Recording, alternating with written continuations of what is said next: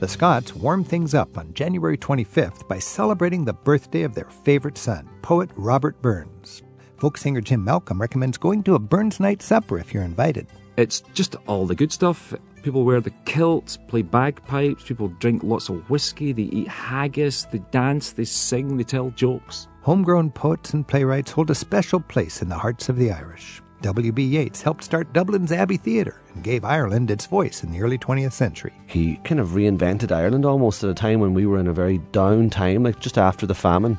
William Butler Yeats gave us a pride back. And explored the places that inspired mystery writer Agatha Christie at her hometown in Torquay in southern England. Not only being a best selling author, but having so many accomplishments as well, one of which, incidentally, was being a very charming, accommodating, and loving grandmother meet Agatha Christie's grandson, and celebrate the bards of Ireland and Scotland on today's Travel with Rick Steves. The people of Ireland and Great Britain hold a special place in their hearts for the poets and authors who tell the stories of their lands. Today on Travel with Rick Steves, we'll get in the spirit of Robert Burns Day like they do in Scotland. And the grandson of mystery writer Agatha Christie takes us into her world in the south of England and takes your calls at 877 333 7425.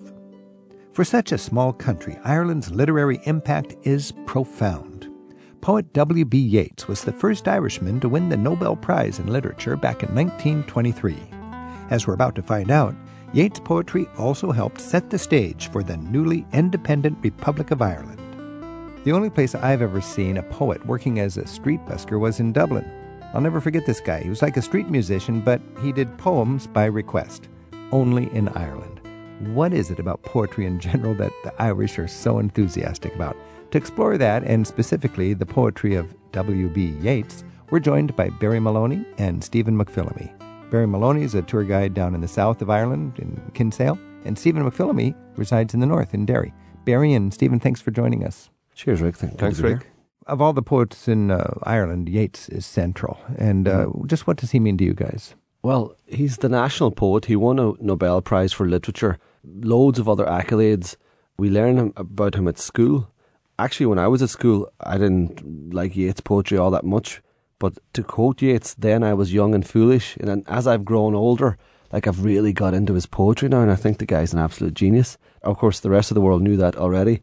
But I've just really embraced him, and a lot of his poetry has hit the mainstream. You know, he's, he's quoted in movies and songs. And well, what is genius about him? How how can uh, a young guy who's not inclined to like poetry suddenly recognize Yeats is a genius? Well, a couple of things about Yeats's poetry. One is he led this movement called Celtic Twilight poetry. Like he kind of reinvented Ireland almost at a time when we were in a very down time, like the late 1800s, just after the famine. Not mm-hmm. everybody was interested in patriotism and cultural nationalism, but mm-hmm. William Butler Yeats gave us a pride back. You know, he brought in Celtic crosses and mysticism and okay, it's kind of like swirling and twirling, and like Robert Burns in Scotland. Absolutely, yeah. And Same sort of thing, give, Victorian age, and, and yeah. giving people a respect. And this was a time all over Europe that small downtrodden groups were their spirits were bolstered by romantic writers and, and poets and, and there's musicians. something there's something in Yeats to suit everybody. His early poems are nature based. His central ones are all about what was going on in Ireland at the time, like Irish independence and new free state. Right. And his later ones are all mystical, magical, and supernatural. So he has quite a variety. This and he's got some great romantic stuff too.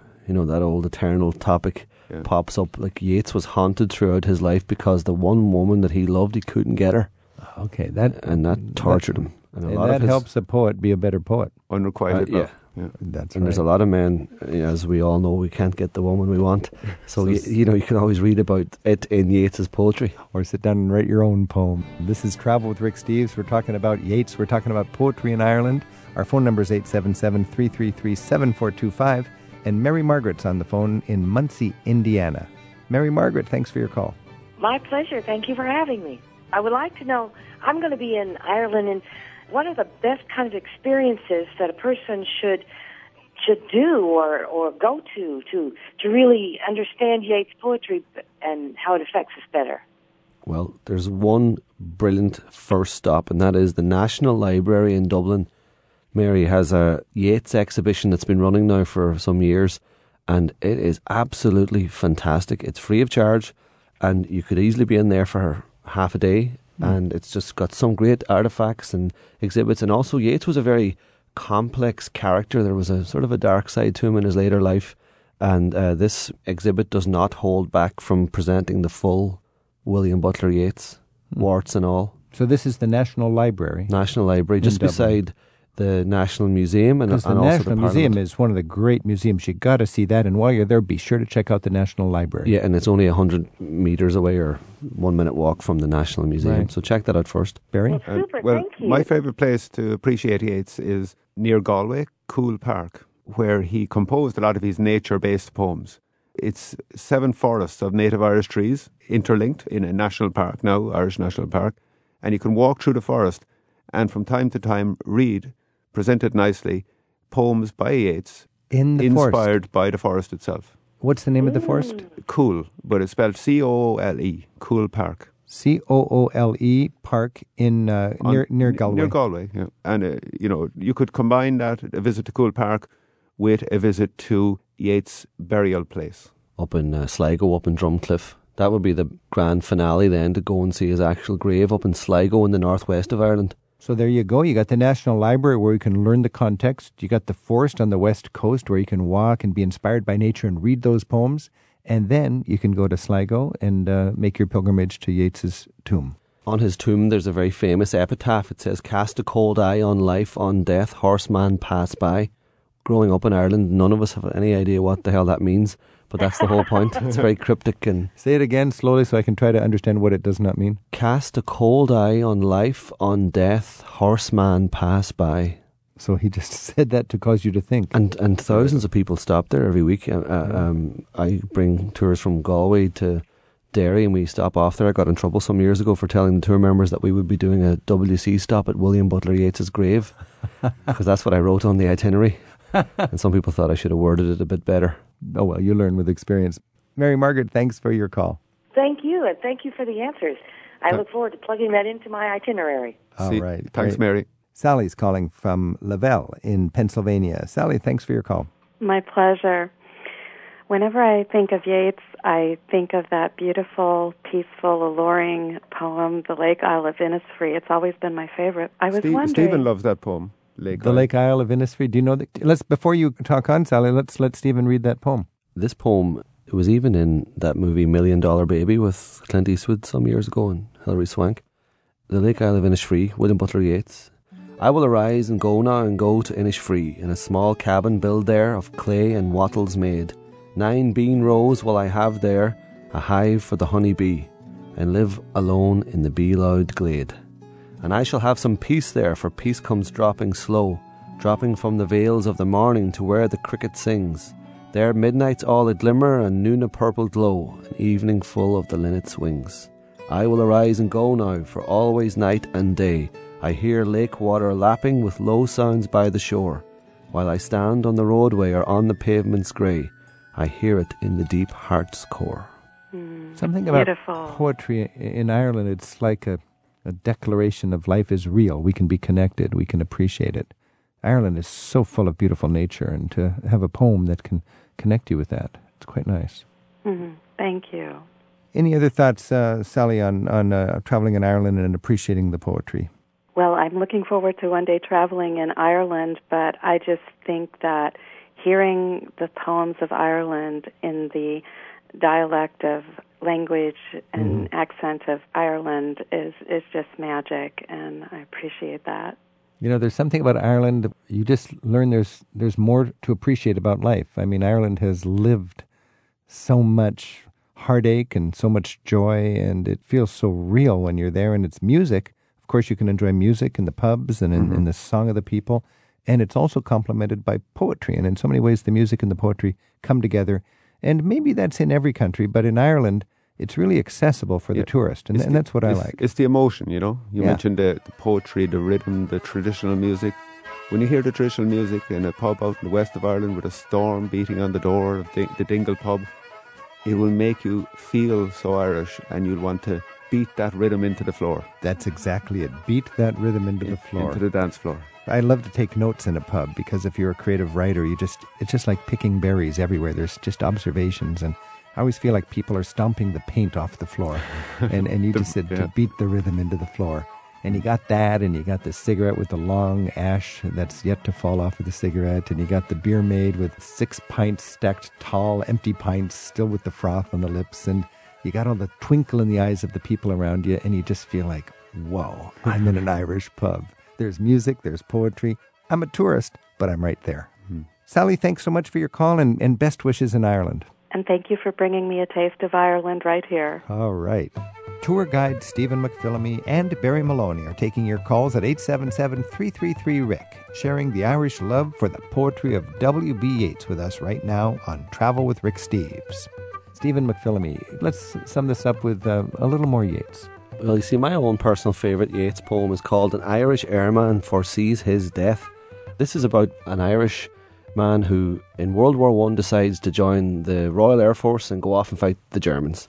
And he's up there in the clouds in one of these rickety old early aeroplanes, and uh, he's thinking to himself, "Why am I up here? I don't hate the Germans, and I don't love the British." Mm-hmm. The reason it resonates with me is that my own grandfather who was from Derry, an Irishman and a Catholic Irishman at that, uh, joined the British Army and landed on the beaches of Normandy. And was probably the first time he'd ever met the Germans was when he fought them hand to hand on the beaches there. So I always think about him in this poem because I know that he didn't hate the Germans, and I know he didn't particularly love the British that he was fighting for. So this is called An Irish Airman Foresees His Death, written in 1919. I know that I shall meet my fate somewhere among the clouds above, those that I fight I do not hate, and those that I guard I do not love. My country is Kiltartan Cross, my countrymen Kiltartan's poor. No likely end could bring them loss or leave them happier than before. Nor law nor duty bade me fight, nor public men nor cheering crowds. A lonely impulse of delight drove to this tumult in the clouds. I balanced all, brought all to mind. The years to come seemed waste of breath a waste of breath the years behind, in balance with this life, this death. This man was there for the sheer thrill of just being up there for adventure.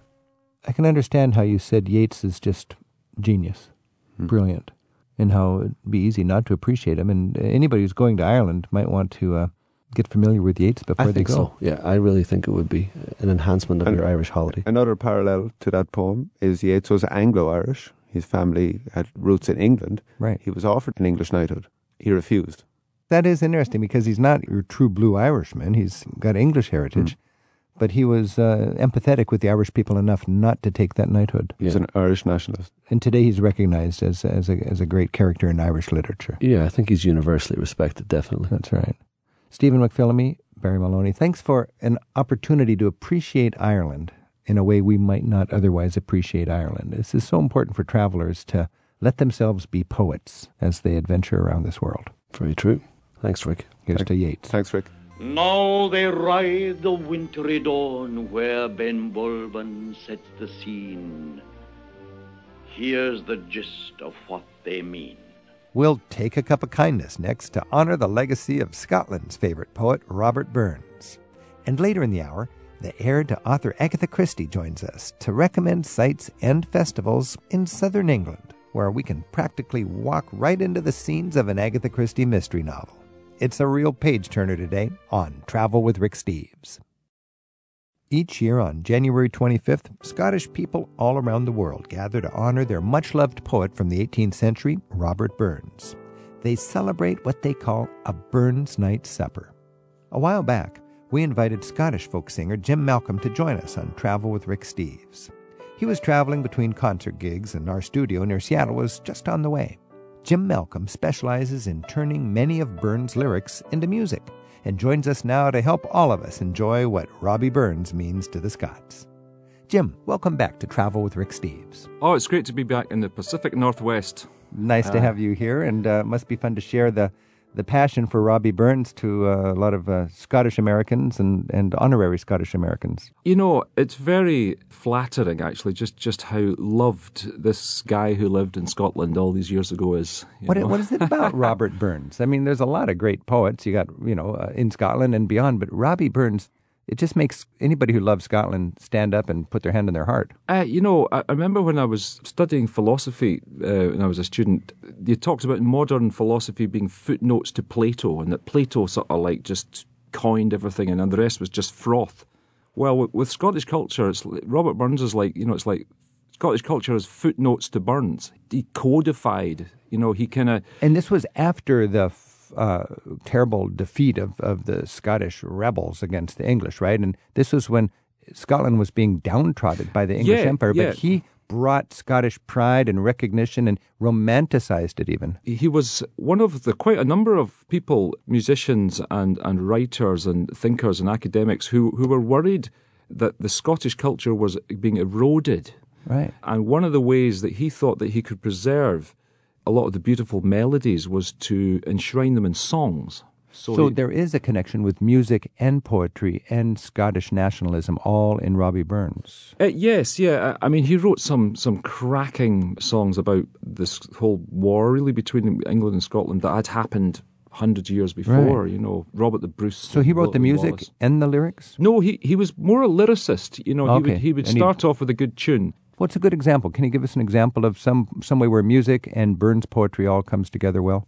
Yeah, he was in a pub in Edinburgh or somewhere, and he heard an old man playing this beautiful slow air on the fiddle, uh, and he thought the man looked so frail, you know, that he needed to get this tune from him and, and write a song round it and preserve it, uh, and that's Auld Lang Syne, and, and this is actually a, the original melody because the melody that. That is now sung is different. It's more kind of straight. It's more. Should old acquaintance be forgot? A Happy New Year. Uh, but this is the original melody. Should old acquaintance be forgot and never brought to mind? Should old acquaintance be forgot for old lang syne? For old lang syne, my Joe, for old lang syne, we'll tack a cup of kindness yet for old lang syne. This is Travel with Rick Steves. We're joined by Jim Malcolm, who's a Scottish troubadour, and we're talking about the impact today of the poetry and the spirit of Robert Burns and the music related to that. Jim, that was beautiful. Now, did I understand that was a, an air, a, a, violin solo Yes, that yes. Burns himself would have heard in a pub? Yep, that's how he worked. And he loved the he loved the melody, and he thought, I need Yeah. to uh, enshrine this in Scottish culture somehow. And so, so once he became renowned for doing this, people would send him melodies. Tunes. You know? Yeah. so the tune would survive if it had great lyrics to it, or it would be a way to Well, that- immortalize it. that's kind of the way that it has worked. That is the way it That's works, the way it, it? works. Yeah. You know, the tunes and, and words kind of find each other. Uh, sometimes it's the other way around. Sometimes it starts with the poem and the words, uh, the, the tune jumps on top of it. You know. you know, if you feel this when you're in Scotland, this passion, this. I just love traveling in so many ways because you meet people who really they know every little peak on the horizon. They know the history of everything they're drinking. They know their national poets. They tie it into their music. What is it about Robert Burns' poetry that, that really endears him to a, a Scottish person?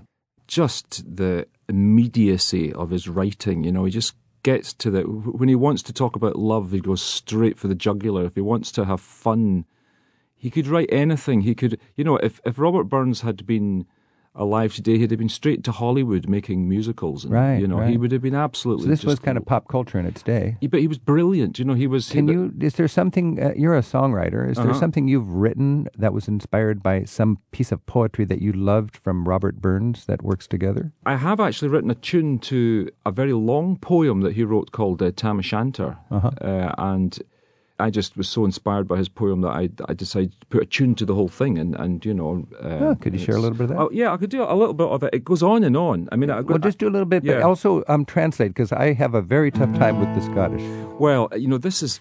Gosh, not, I wouldn't be that. It would take as long to translate it as. Uh, What's the gist of what the we're gist of it is is this guy called Tam O'Shanter who's a drunk uh, and he's at the pub uh, and he is so drunk that when he goes home on this terrible, terrible stormy night, uh, he comes across an old haunted church with with witches and warlocks dancing and the devil, you know, playing the bagpipes and stuff.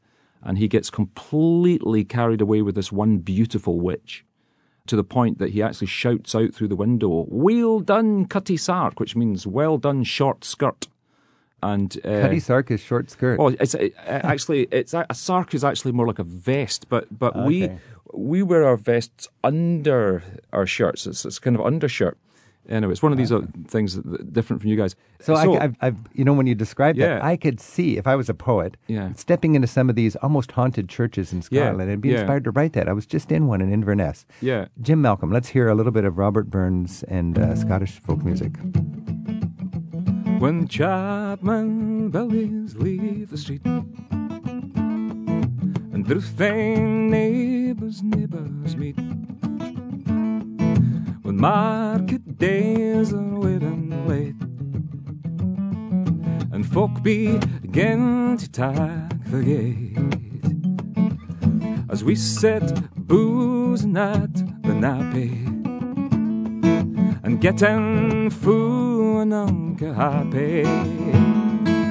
We think now on the long Scots miles, the mosses of water slaps and stiles that lie between us and our hame, where sits our sulking, sullen dame, gathering her brows like a gathering storm, and nursing her wrath to keep it warm.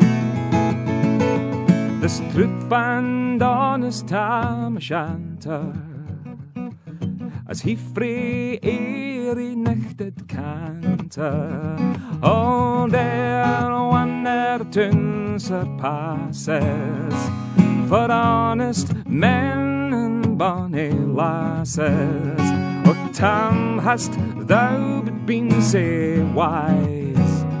And told thy in wife Kate's advice.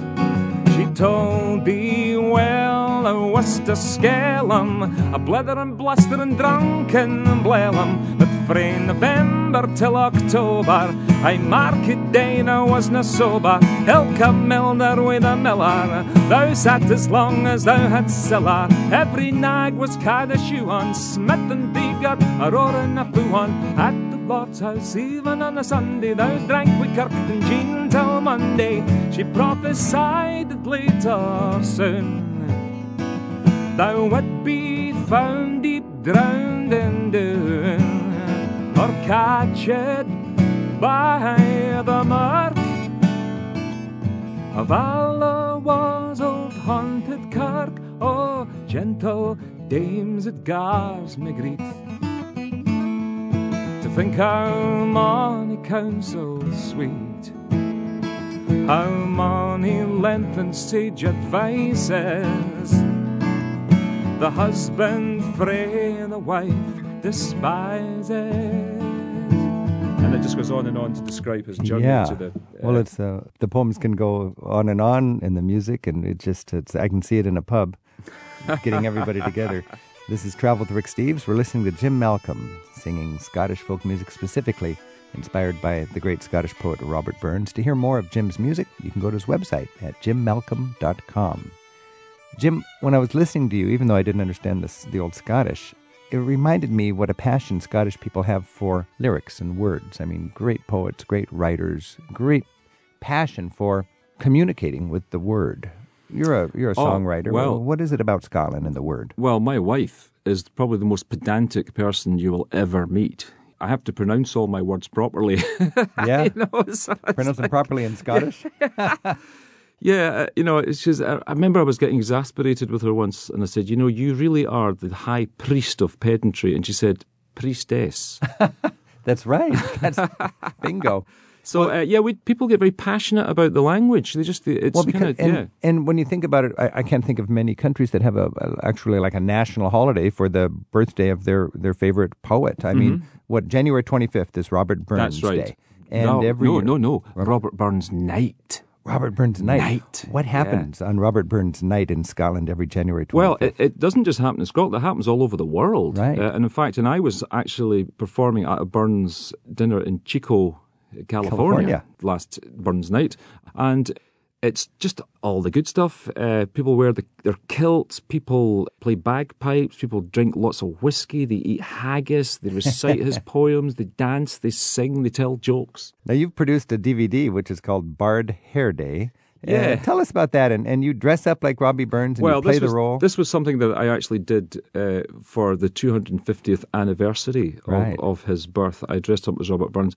Actually, when I did dress up as Robert Burns, I was a bit shocked at the attention I got. Uh, it turned me into a complete babe magnet, and uh, my wife just she's not too keen you on know, I'm looking at the cover right now. It's not a you, you, with a after a couple of whiskeys. I think you do have a little resemblance to Robbie Yeah, Burns. But I was just in the National Gallery, the Portrait Gallery in Edinburgh, Oh yes, yeah, and there lovely. are beautiful portraits Yeah. of Robbie Burns, and he Yeah. must have been a babe magnet back in the Oh, he, 18th oh, century. oh, oh, goodness! No, I mean he had he, just by the number of, of children he had. You know, Well, you he can- had yeah. he had, it- it- if you and he was always those- uh, roaming around on the road. I was just in a little hotel in Kenmore, and there was a poem written by him on the chimney in his hand. They say. Yeah, yeah, and it's not a very good one actually. It's funny. You like, know the one yeah, I'm talking about? Yeah, yeah, because he. Yeah, you I read it thinking I I don't I, I got to like, appreciate this better. You could imagine the people saying, "Right, Robbie, here's the wall. You know, you know, write write a poem." He's going with a hangover. He's going, "Oh God, uh, uh, your rivers are bonny and your trees are bonny too." one of the Let's get out of obscure, one of the one of the other hits of Robert Burns. We're speaking with Jim Malcolm. We're celebrating Robbie Burns and traditional Scottish folk music. Tell us about um, what's called Burns Country. How can we splice in a little bit of Robbie Burns into our trip? Well, uh, Burns Country really extends from Alloway, where where he was born, and you can visit his cottage, and there's a museum there. And that's on the west you- coast of Scotland, very It's close on the to, west just coast. across from Ireland. Yes, it's uh, also close across from the Isle of Arran, which is a lovely island, Mm-hmm. And also Ailsa Craig, which is where all the curling stones in the world come from. Oh, From this this island, it's, they have this phenomenal So uh, the island of Arran isn't doesn't Arran. Arran mean island in Celtic? yeah, uh, there's an Arran Isles in Ireland as well. Yeah, and it's Uh, kind of like Island Island. Isn't Yes, it? yes. It's like, well, it's like uh, the Valley of Strathmore. You Yeah. know, uh, Strath means valley. You know, the and, Valley of Ballymore. Avon means river. yes. So you go Avon River, the Avon, the River River, the Valley Valley, and the Island Island. Yeah, yeah. They like to. They like near to get it. Celtic. it's like you know, uh, couscous so good we named it twice. You know. Yeah, uh, and Burns Country extends really down to Dumfries, which is closer to the English border, and that's where he died. And he uh, he lived in three different locations in and around Dumfries. Uh, so these are the, the two real hotspots. So if I'm if I'm just traveling around Scotland and I happen to be there on a, a day when people are thinking about Robbie Burns, Uh-huh. can we just close with a song, uh, Jim Malcolm? You're so good with Robert Burns and the music, Troubadour of the Year, Scotch Singer of the Year. Um, what would you like to hear if you had me as a visitor in a pub uh, in your hometown? In well, I'll, I'll sing a wee song that Robert Burns wrote about himself. oh great. which uh, sounds a bit egotistical. You know, that's enough of me talking of me. What, what do you think of me? so uh, it's called Rantin Rovin Robin, and uh, it, it basically he he basically tells the story of his his entry into the world, you know, and what people thought of him and stuff. So uh, I'll sing it for you.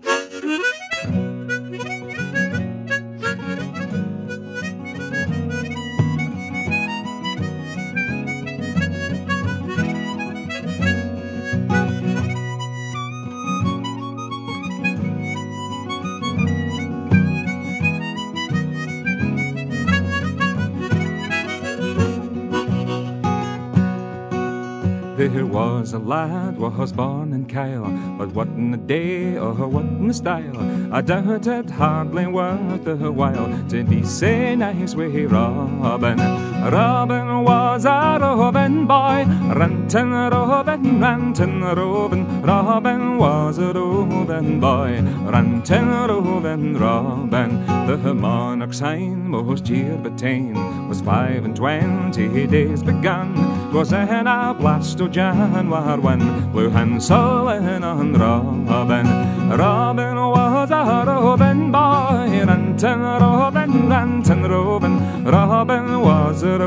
Robin boy, rantin' Robin, Robin. He'll hae misfortunes great or small, but I have to have been the ma. He'll be a credit as a, well I'll be proud of Robin. Robin was a Robin boy, rantin' Robin, rantin' Robin. Robin was a Robin boy, a rantin' Robin, Robin. Beautiful. To hear more of Jim Malcolm's beautiful Scottish music, go to his website, jimmalcolm.com.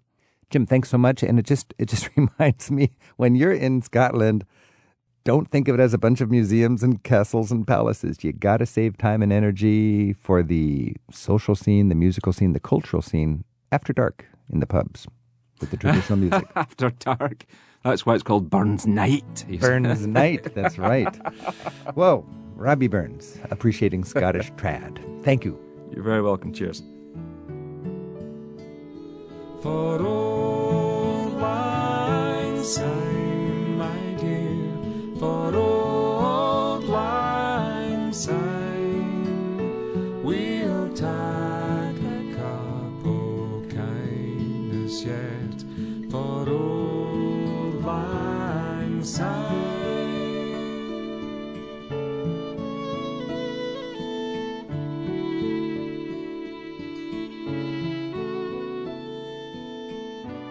Jim Malcolm tells us he plans to celebrate Robert Burns Day this year with a house concert in San Diego. He's touring the west coast of the U.S. through February with concert dates scheduled for Greater Los Angeles, Monterey Bay, Berkeley, Chico, Davis, and Mendocino. Then he heads up to Oregon and Olympia and Bellingham, Washington. Jim's planning to tour the Midwestern U.S. in April. His latest CD of traditional Scots tunes is called Spring Will Follow On. Samples of his music and his touring schedule are available at his website. That's jimmalcolm.com. You can also listen to Jim Malcolm's previous visit with us in the Travel with Rick Steves archives. Search for program number 363 from May of 2014 at ricksteves.com slash radio.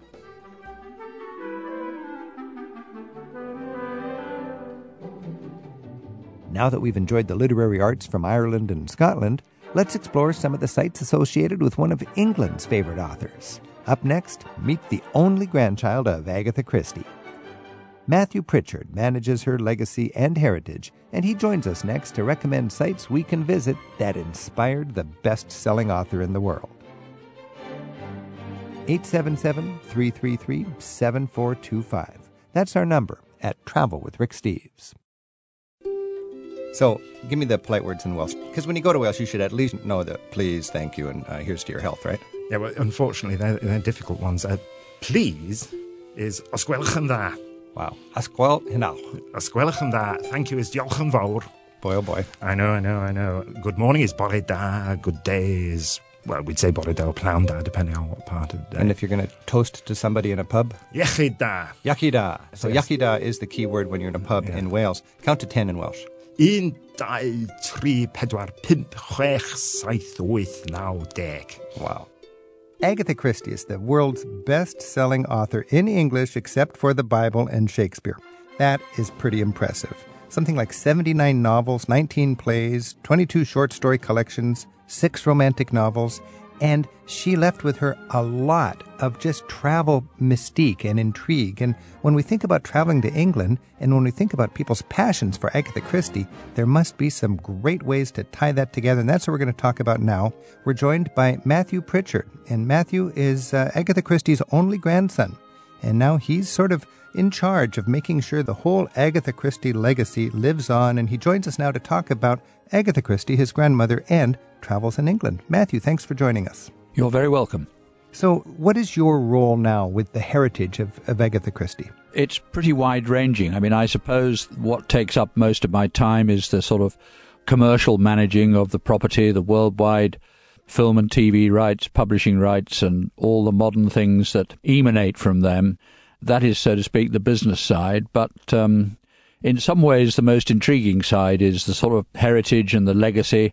At home, I have a coach house behind my house, which contains the Agatha Christie archive, which contains all her notebooks and all sorts of photographs all the way through her life, uh, amongst other things, apart from being an author. She was a very accomplished photographer, so we have lots of photographs, many of them taken by herself. My life is spent dealing with a person who I think was almost unique in the 20th century, not only being, a, as you've said, a best selling author, but having so many accomplishments as well. Uh, one of which, incidentally, was being a very charming, accommodating, and loving grandmother. What an exciting responsibility you have inherited. And it's just for me to be talking with you and having many people listening who are dreaming about going to England and who are Agatha Christie fans. This is a great opportunity for you to be our itinerary coach. If you had an American friend who just loved the writing of your grandmother and they're going to England and they want to lace it together, what are some itinerary tips that you would give us? What would we be sure to include in our tour? Well, I suppose, and this is uh, perhaps rather a boring answer, I suppose I'd start by going to The Mousetrap, which is the play that she wrote in the 1940s, opened in 1952, and is still running at the St Martin's Theatre in Theatreland in London. Still It going after 60 some years, and uh, it's a very, very good play. So you'll be able to find that for sure when you're in London. just down the road from the Mousetrap. You must get some directions when you get there. We commissioned a um, a little sculpture, which is on the corner of a big street, just sort of near the Mousetrap, which has a little portrait of her head inside and a little summary of her personal life and her business life on either side.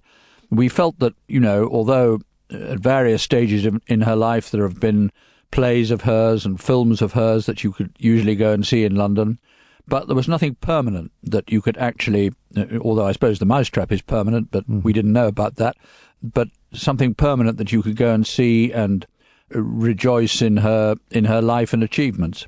So that's just round the corner in Covent Garden. And um, slightly more indirect, so to speak, um, there are many people who think Brown's Hotel, which is, I think, in Albemarle Street, is sort of very like uh, some of the hotels that um, she wrote about, notably a book called At Bertram's Hotel with Miss Marple in it. So, you know, that's a very short account of what you might do. And that's in London. What about in the countryside, Matthew? Well, in the countryside, the sort of prime venue would be Torquay in South Devonshire, about a three hour train journey from London. Takes a bit longer if you go by car. That was where she was born in 1890. And if you've read her autobiography, you will find long and fascinating accounts of her childhood and how she was brought up without going to school and simply learnt how to read and write. And that maybe is the basis of why she turned out to be a writer. So is there actually a site in Torquay uh, about Agatha Christie? There isn't one site because unfortunately the house she was born in got torn down about 40 or 50 years ago.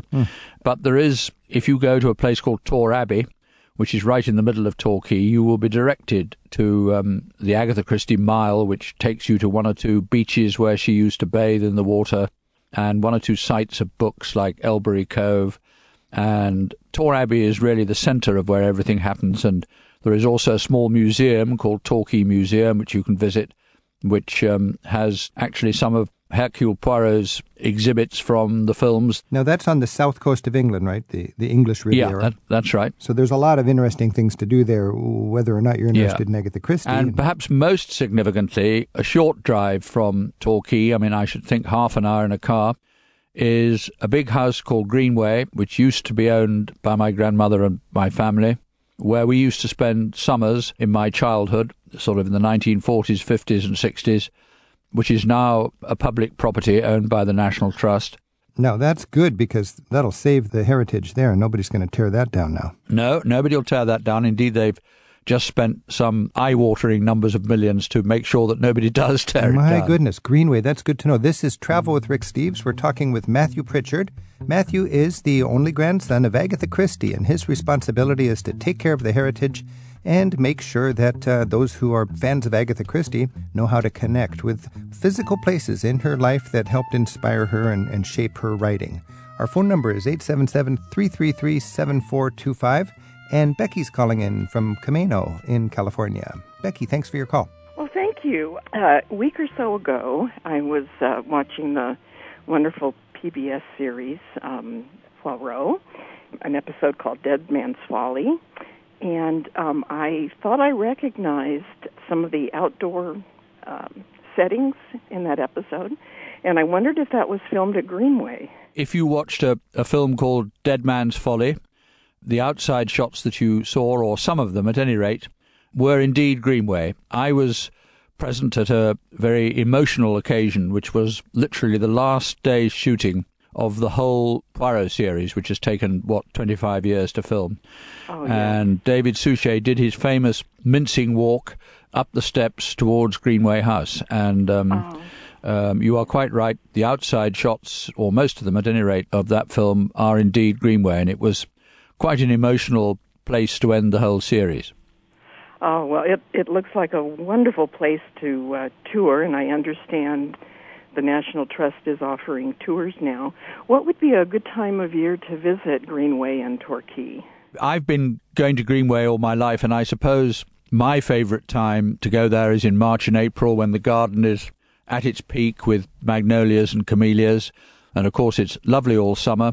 But um, for a real special occasion, the, the time to be in South Devon is September when the Agatha Christie Festival takes place in Torquay, and there are various events and discussions and films and plays to do with Agatha Christie. That sounds so exciting. This is a week long festival that's each uh, September every year in Torquay.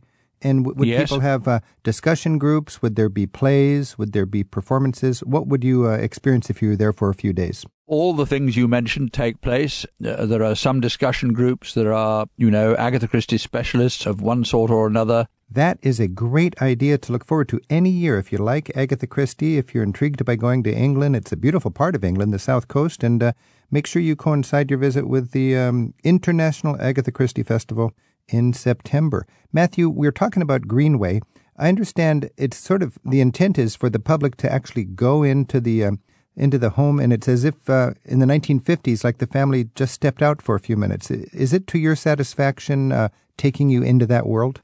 Very much so. I mean, I think my family decided to uh, donate to the National Trust not only the house itself, but a goodly portion of its contents because that was exactly what we wanted. I think we felt that we wanted to create for visitors the most authentic possible visit that we could. So, what's an example, Matthew? If I'm stepping into Greenway, just give me one room that you particularly think is fun for a Agatha Christie fan to, to step into. Well, I suppose the most evocative room is the library, which has obviously a lot of Agatha Christie books in. It has a couple of collections of china that she collected. And best of all, it has uh, round the ceiling, it has a frieze which was painted by an American naval officer. The house was requisitioned by the American Navy in the Second World War. And one of their officers painted this um, frieze round the library wall, which shows the progress of his flotilla, various places in America, the Mediterranean, ending up at Greenway in 1944. And my, I remember my grandmother asked, well, I don't remember personally, but I remember my mother telling me that my grandmother was asked whether she would like this frieze removed. And she said, under no circumstance, it was a brilliant historical record of, ah. of the Second World War. Sounds great. Hey, Becky, thanks for your call. Well, thank you very much. Okay, bye now. Television episodes of Agatha Christie's mystery stories of Inspector Hercule Poirot and Miss Marple are often featured on public television. The Poirot series with David Suchet is also available online at acorn.tv. We're exploring the story behind the stories of Agatha Christie on Travel with Rick Steves with her grandson Matthew Pritchard. He manages the Christie estate and licenses the rights to her works. Dave's on the line in Lake Forest, Illinois. Dave, thanks for your call. Hi, Rick. Thanks for taking my call. And hello, Matthew.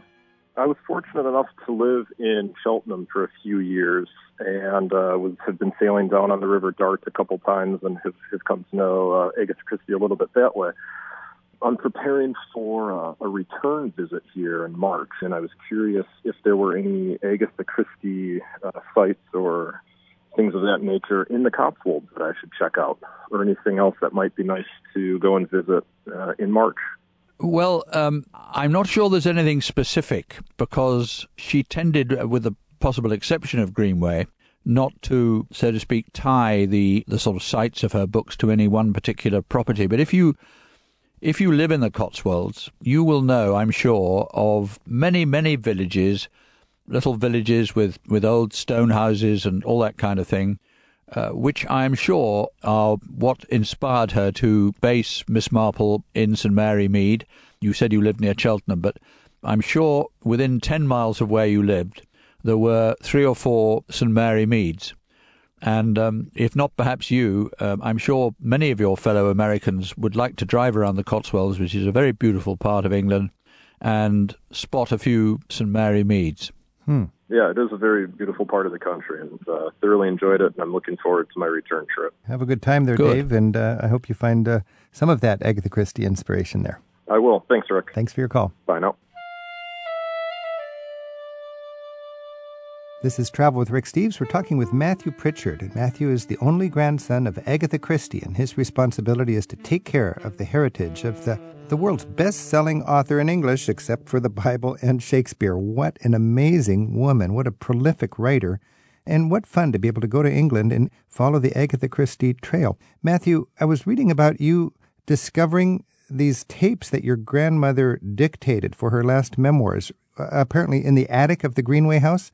Can you tell us about that and how that helped you with your work? My mother was very good at keeping things, but not so good at finding them. I'm sure maybe many of us have mothers and grandmothers like that. but- That's a beautiful way to uh, put that. but anyway, after my mother sadly died about 10 years ago, it was one of my first duties to go over all the cardboard boxes that were in Greenway, which some of them, you know, held a good deal of rubbish, but sometimes one came across a tremendous historical nugget. And one of them was these uh, tapes, which were tapes of the last third, roughly, of the autobiography that she published, was published just after she died and of the last portion of her life.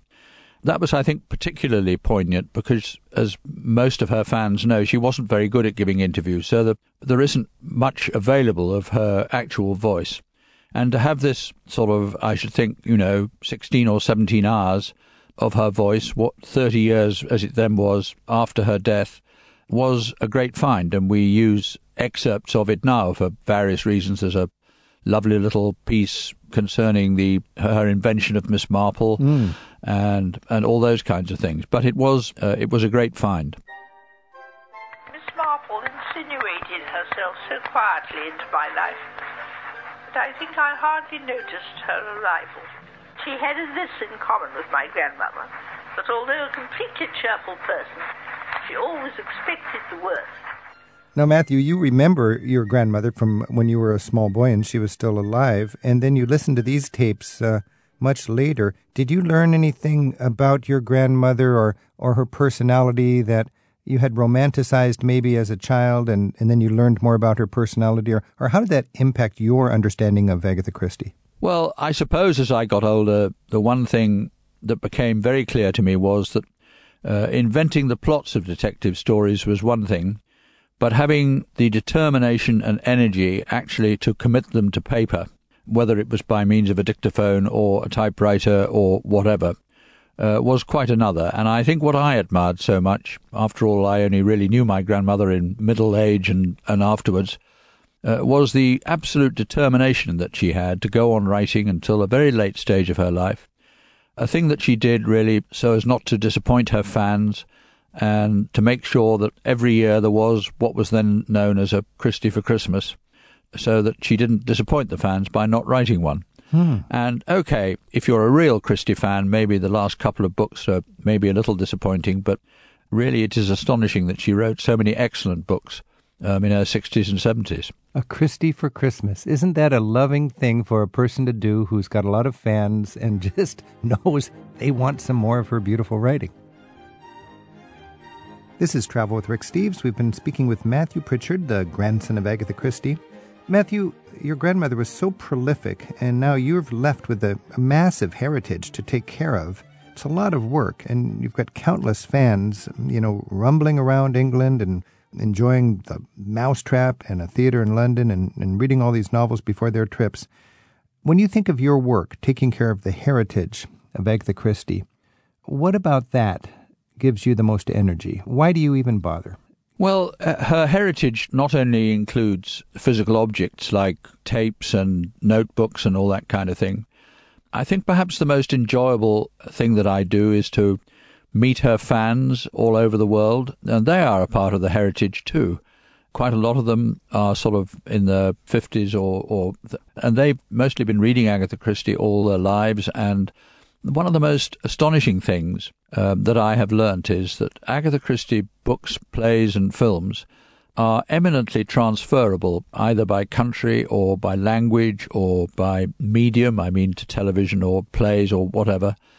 And I think that to meet the people who uh, actually enjoy whatever it is that I produce in the commercial side of the business is immensely instructive and immensely inspiring. It makes all the difficult negotiations with uh, I hope there aren't too many lawyers listening, but with lawyers and accountants and all that kind of thing, worthwhile. Mm-hmm. Because my grandmother reckoned herself not only to be an author, but an entertainer.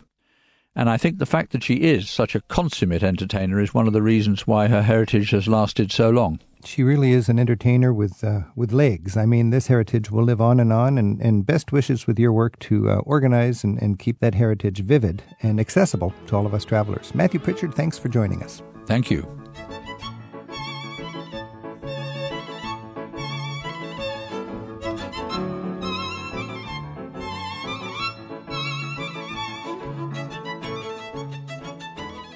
Travel with Rick Steves is produced at Rick Steves Europe in Edmonds, Washington by Tim Tattan, Sarah McCormick, and Isaac Kaplan Woolner.